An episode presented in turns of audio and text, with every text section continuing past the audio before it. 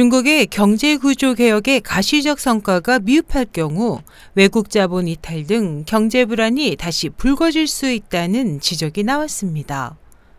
27일 국내 언론은 한국은행이 발표한 중국 경제의 리스크 점검 및 평가 보고서를 인용해 중국 경제가 성장의 구조와 동력이 변화하는 new normal 시대에 진입해 감속 성장이 지속되면서 단기 및 중장기 리스크가 부각됐다고 전했습니다.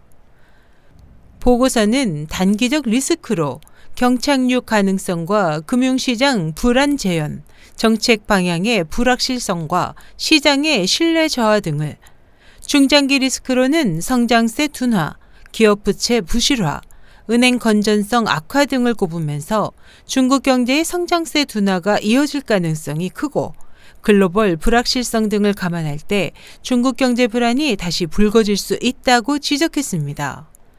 세계은행은 지난 7월 중국 경제 성장률이 2015년에서 2020년 연평균 7.2%, 2020년에서 2025년에 6.1%, 2025년에서 2030년에 5.2%로 하락할 것으로 보고 개방화와 시장 경제화의 확대로 정책 수행 여건은 악화되고 과잉 투자가 해소되는 과정에서 기업 부채가 부실화되고 은행 건전성이 악화될 가능성이 있다고 분석했습니다.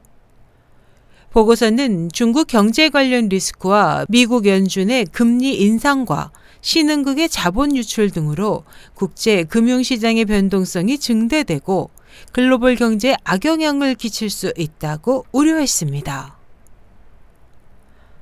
SH 희망성 국제방송 임소연이었습니다.